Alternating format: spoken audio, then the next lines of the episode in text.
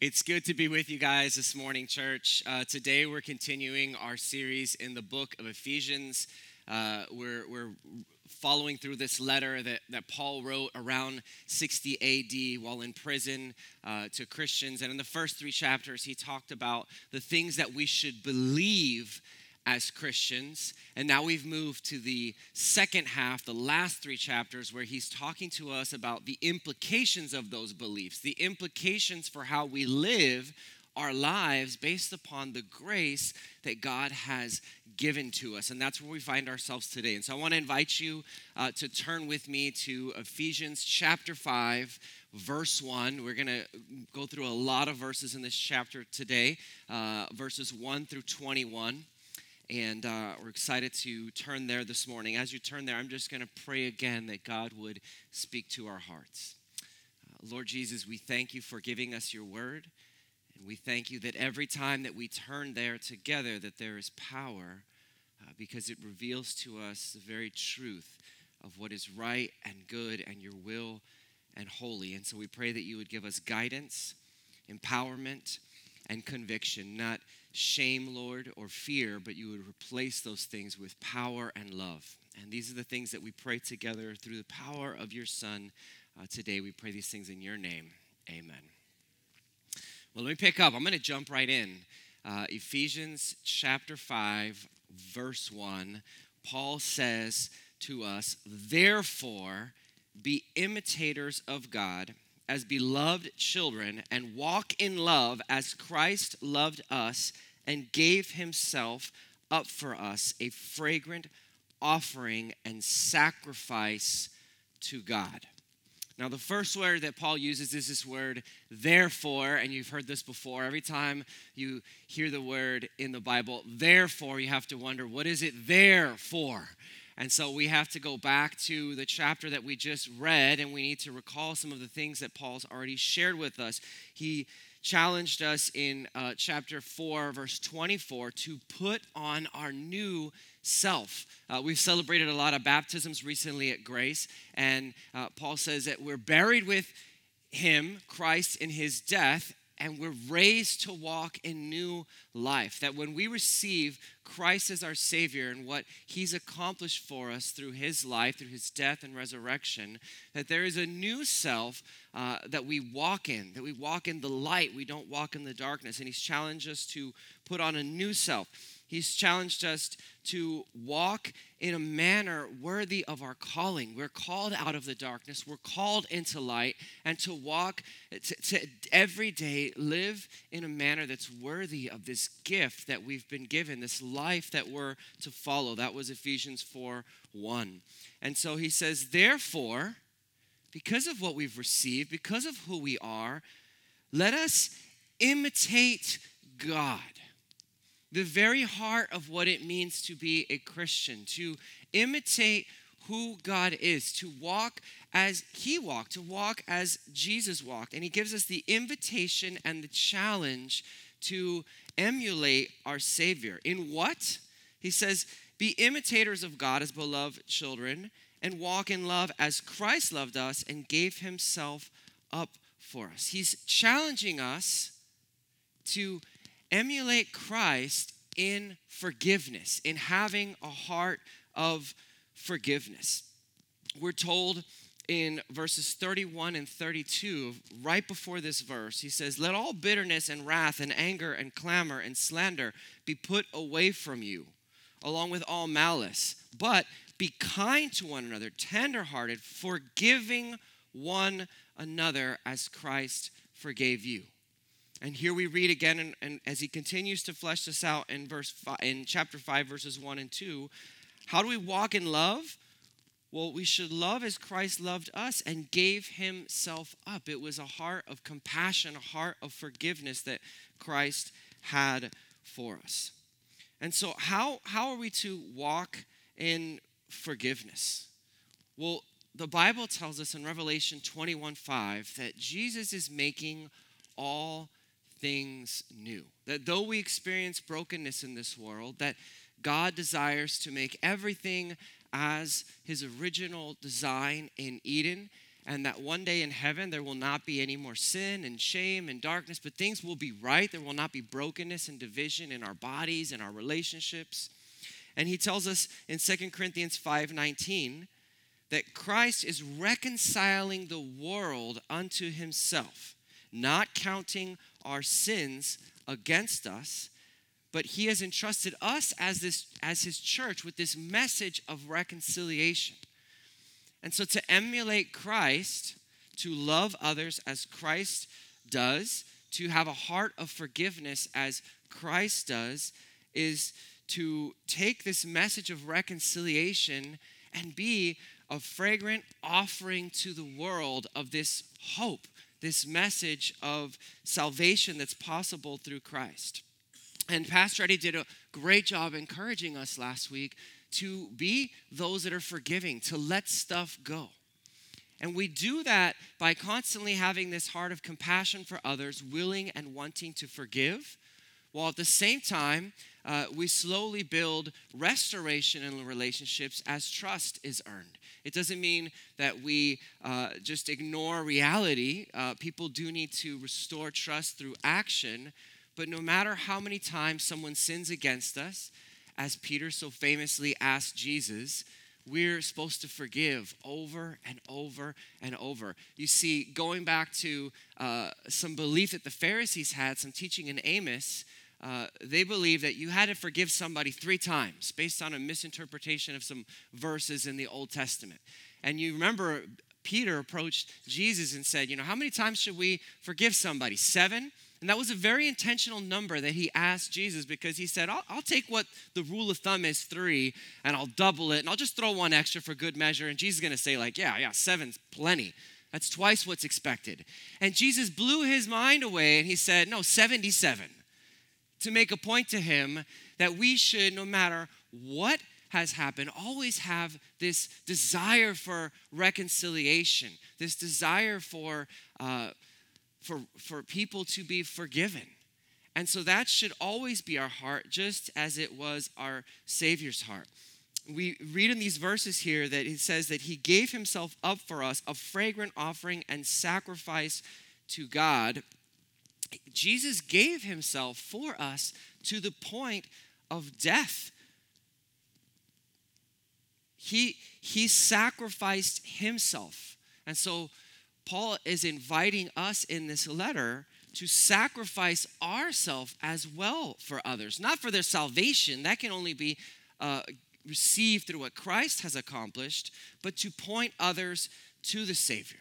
And we're to be like he mentions in 2 Corinthians 2:15, an aroma of Christ to those that are being saved and those that are perishing. We should be a fragrant aroma because of the way that we have this heart of forgiveness like Christ. Now, he's going to move along and he's going to give some contrast to imitating God by demonstrating what it doesn't look like to imitate God, what it doesn't look like to have a heart of forgiveness, what it doesn't look like to love others as Christ loved us. And so we're going to read these in verses 3 and 4. So, verse 3, he says, But Sexual immorality and all impurity or covetousness must not even be named among you, as it is proper among saints. Now, I know this morning, such a sensitive topic like sex, unfortunately, it is definitely common among us. Definitely in this room. If even if you have not struggled in some way with being sexually immoral or impure, let's say this week, let's go back to last year. Have you ever struggled in some way of being improper in your heart or in your actions in the last year? I'm not going to ask for a show of hands. A lot of hands are going to go up. A lot of hands. And the intention here is not for us to then all of a sudden, Paul's trying to shame us or guilt us or condemn us or tear us down as a church, but he's trying to marry together these two things. He, he shows us sexual immorality and covetousness. Covetousness is greed. Both of these things are forms of not forgiveness, of not giving to others, of not being compassionate to others, but both of these things are manifestations of selfishness, of wanting to take from others. And they're so common in our world. Focusing on sex for a little bit, pornography is so rampant, it is so easily accessible through every form of media. And it's something that because we are sinners and we struggle, uh, that we fall so easily into. What is also so common is us having sex outside of God's holy design for it. Its gift is meant to be, as Genesis says, that two become one flesh. Now, if you're having sex outside of marriage, I mean, how many times are you going to keep becoming one flesh? God's design is that sex brings about a greater purpose of two loving each other, as we're going to see next week, as Christ loved the church. It's meant to be part of this holy example of dying to yourself and loving someone else. And sex is a part of all of that intimacy, not something separate from it. And so, one of the ways that we dishonor God, and He's calling us here, is any sexual immorality, any sex outside of marriage is, and again, not to bring condemnation, but to just speak truth, is evil. It is evil. And yet, I know that it's something that we struggle with. And He's saying, no, honor God. Do not be sexually immoral. Do not be covetous. Verse 4, he says, Let there be no filthiness, nor foolish talk, nor crude joking, which are out of place, but instead let there be thanksgiving. He gives another example to us of using talk that degrades other people. And he's saying, you know, that shouldn't be our talk. Our talk should be talk that builds others up. Verse 5 Why should we not be greedy or sexually immoral or crude in our speech? He says, verse 5 For you may be sure of this, that everyone who is sexually immoral or impure or who is covetous, that is, an idolater, has no inheritance in the kingdom of Christ and God. Now, this is not a threat that if you are a Christian and you are struggling with your speech or you are struggling in greed or you are struggling in sexual immorality, that all of a sudden now you are going to be separated from the love of God, which Romans 8 28 and 38 and 39 tell us are impossible, that nothing can separate us from the love of God. Nothing can. This, what he is talking about, is that these things are the way of the world. Sexual immorality, this type of speech, this type of greed, covetousness, these are the ways of idolaters, those that do not worship Christ, that do not belong to Christ, but those that are living in darkness. And he's saying they have no inheritance, they, they don't have a kingdom that is coming to them one day where there's going to be no death and no shame and no disease and no they're separated from God. They're still living in rebellion to God. You should not be following in their path. We should be following in the path of God. We should be emulating God's desires in these things. We should turn from these things. When we have sex outside of marriage as much as we say we might love someone we're taking something from someone without giving the promise of oneness, the promise to love in sickness and in health. And we're using someone else. So it doesn't glorify God. And so he's saying, no, your sex shouldn't be using someone's uh, body by viewing it on the internet, or your sex shouldn't be with someone outside of marriage, but your sex should only be inside of marriage so that you are not just having sex with somebody, but actively loving someone else, seeking to be committed to them like Christ is committed to you. And so he's giving an example saying, the world's out there just going, yeah, it's all good. Throw some sex in TV, throw some sex in just relationships. You go on a date, it's going well. Like, let's keep the party going, you know? And he's saying, that, what? That's not what the Bible says. This is not the way of the world. And I'm just using one example. It's the same with our speech, that we don't care about how we talk. It's the same with our greed, that we just are after things for ourselves, for ourselves, for ourselves, accumulate, accumulate, accumulate. And he's just giving examples of saying, this is the way that unbelievers live. It should not be us, the church. And so let me encourage you today, church, that all of us struggle in these things. All of us struggle to be greedy. All of us struggle in our speech to dishonor people, to say things that are regrettable. And how many times, we probably don't do it as often as we should, have we said something to a family member and we just hope it just kind of disappears? And what we should do is go back to that family member and say, hey, I just I just said this. That that wasn't right of me. Right? Or how many times have we been led by lustfulness to adopt practices in our sex that just they're just not the way of God? And he's giving an example to say we need to be those that are trying to restore, trying to give, trying to love, not trying to take in in these ways. Let me move along. I'm getting stuck here on this point, but I think it's clear. So he says in verse 6 Let no one deceive you with empty words, for because of these things, the wrath of God comes upon the sons of disobedience. Again, those that are outside the kingdom of God, those that do not believe, are pointing towards hell. They're on a highway to hell. They're not following the path of God. He's saying, Don't follow them, follow me. Imitate me in what is right. Uh, you know, it's funny with kids, they imitate everything that we do. Both my boys have loved football at an early age, and we, my wife and I, died laughing watching our earliest son learn how to run. You know, he first started learning how to walk, and he took a couple steps, and, you know, we're cheering him on, and it wasn't too long before he started to run. But his concept of running was defined by Sunday football. And so he would watch these guys run trying to evade people and then go to the ground. And so for the first month that he would run, we were so confused. We knew exactly what he was doing. He would run for a few steps and then he would just dive. He would just dive on the ground and we're like, all right, we know where he got this from. Uh, we emulate the things that we see. Paul is saying, as a church, let us emulate what is good, what is right, what is holy, so that others may emulate us in following Christ. He tells us in 2 Timothy 2 2, teach others what I have taught you. Not just teach others the information that I've taught you, but this way of life. He tells us in 1 Corinthians 4 16 and 17, hey, church, I'm sending you Timothy.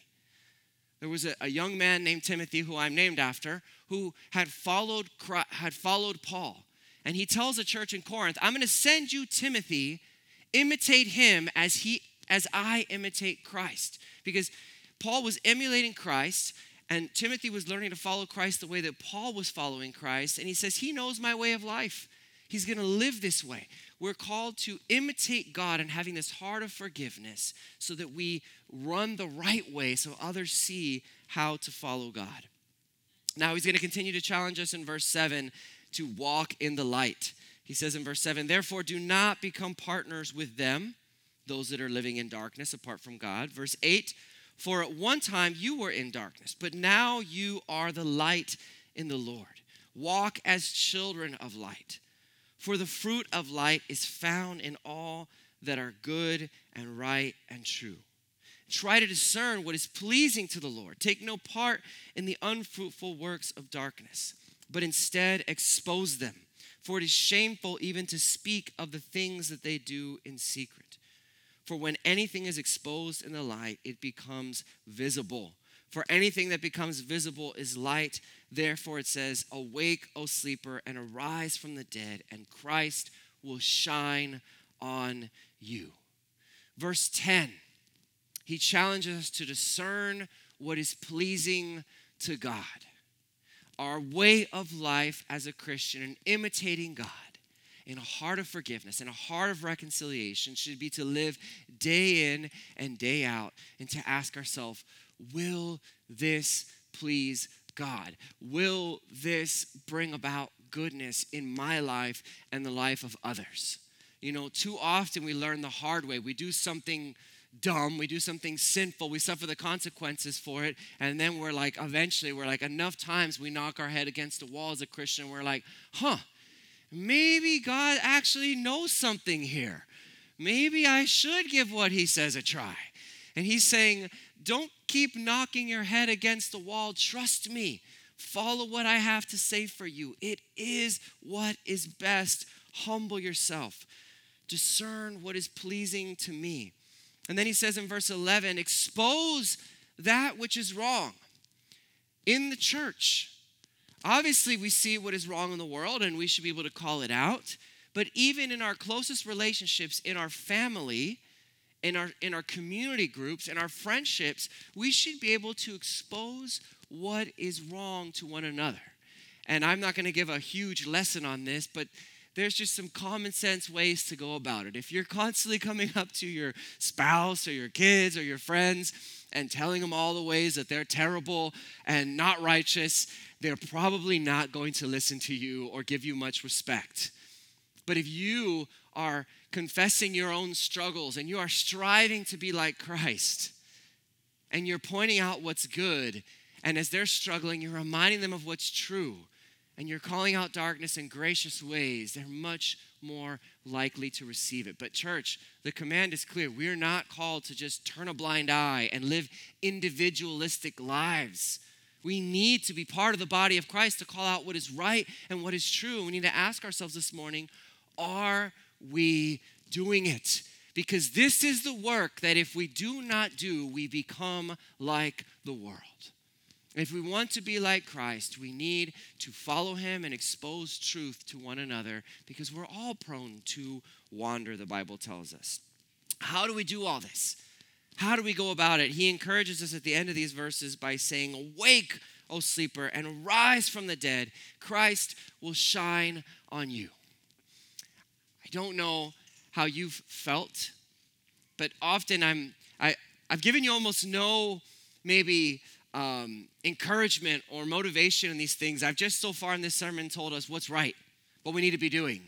But how often do we hear what's right and we need to do, and we just feel incapable of doing it or discouraged because we think? I, I remember as a youth pastor, I had so many students come up and tell me, um, Tim, I'm trying to do these things, but I look at what my friends are doing, and I just, I just don't feel like trying anymore. And how many times have we felt discouraged in trying to live this way because we see so much sin and indifference and brokenness in the world? And Paul points us back to Christ. He says, Awake, O sleeper, and arise from the dead, and Christ will shine on you. I'm not super aware of any grievous sins in my, my life recently.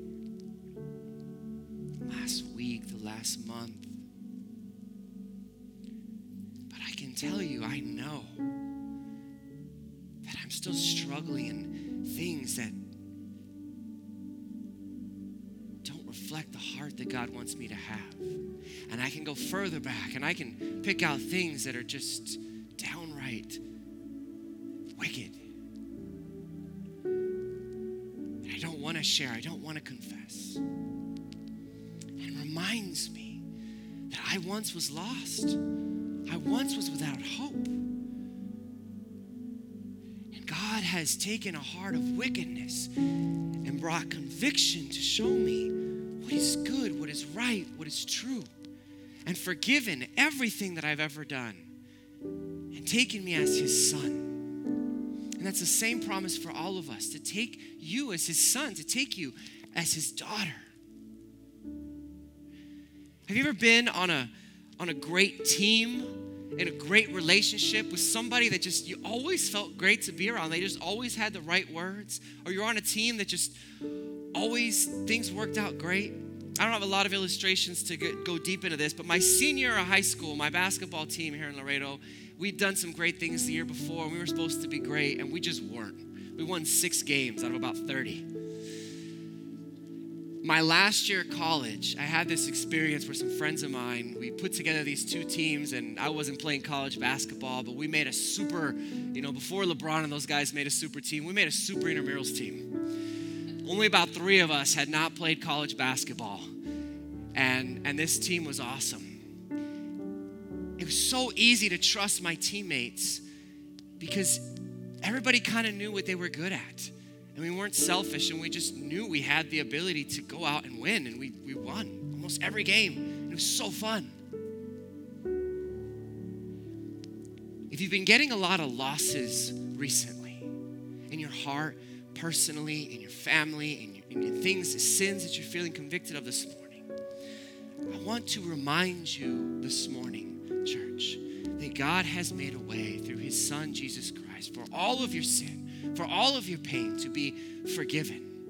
And that you belong to an unshakable kingdom where you are guaranteed to receive everything. You're guaranteed to win. We don't have to look at what's broken and wrong in relationships and withhold kindness to others because we know that we can count on God to show up. Much like I gave that example of that team, that it was just fun to play because we understood what it meant to be a team and nobody was selfish. We have that in Christ, and that's what we should look like as the church. We should be able to manifest that to one another this confidence in what God is doing amongst us in our homes in this church. So do not give up. And this is what he concludes with. He says, Therefore, then, verse 15, look carefully at how you walk, not as unwise, but as wise, making the best use of the time, because the days are evil. Do not be foolish, but understand what the will of the Lord is. In every situation, walk wisely, use your time to honor God and bring about forgiveness, to do what is appropriate and right, is Paul's challenge to us. The proper state is to live in wisdom. And again, he gives us more contrast, and he says in verse 18, and don't be drunk with wine or tecate or anything else, for that is debauchery. But be filled with the Spirit, addressing one another in psalms and hymns and spiritual songs, singing and making melody to the Lord with your hearts, giving thanks always and for everything to God the Father in the name of Lord Jesus Christ, submitting to one another out of reverence for Christ. This heart of giving like God gave to us, this heart of reconciliation, forgiveness. The opposite of it is to be a taker in practicing sex in a way that's not honoring to God or speech in a way that's not honoring to God. But instead, we should expose those things and others when they are among us in our hearts and confess them to say, I'm struggling.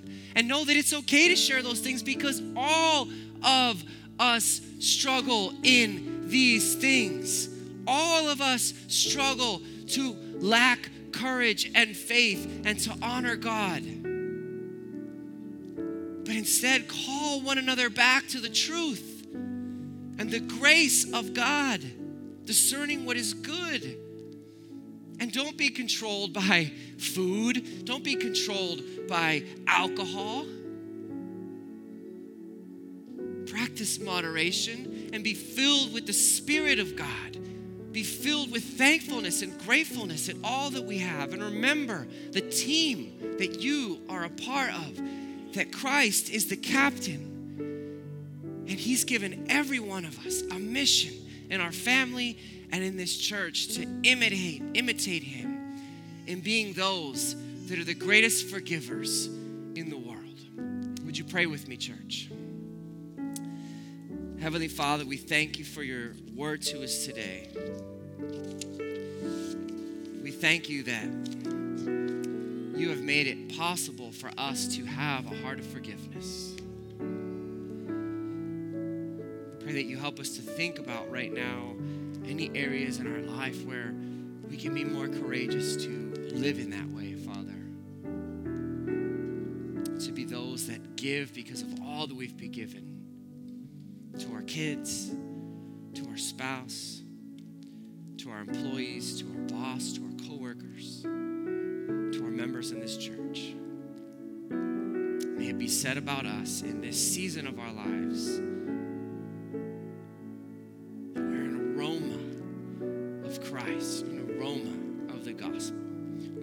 These things in your name, and everybody said, Amen. Glory to God. Thank you, church.